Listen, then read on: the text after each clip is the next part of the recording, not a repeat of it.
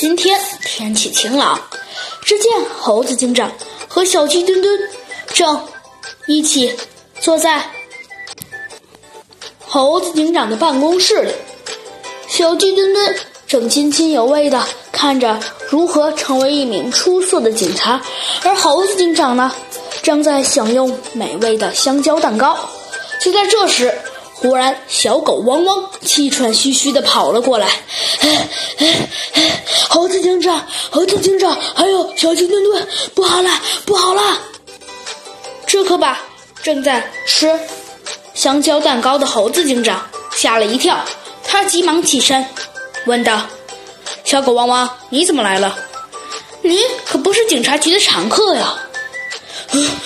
猴子警长，您别提了，那个、那个、那个、那个，我的作业，我的作业被抢了。你的作业被抢了？你的作业被抢了，跟我说有什么用啊？再说了，作业被抢了又不是什么大案，你你再重写一份不就好了吗？就算，哎呀，对呀，猴子警长，你说的轻巧。是要是不写作业，我们我们王老师就得把我们揍成肉饼啊！好吧，那那你跟我们描述一下，呃，是谁抢的你们的作业呢？啊，是谁？是谁？我我都说，我都说，是一个瘦高个和一个呃又胖又宽的人。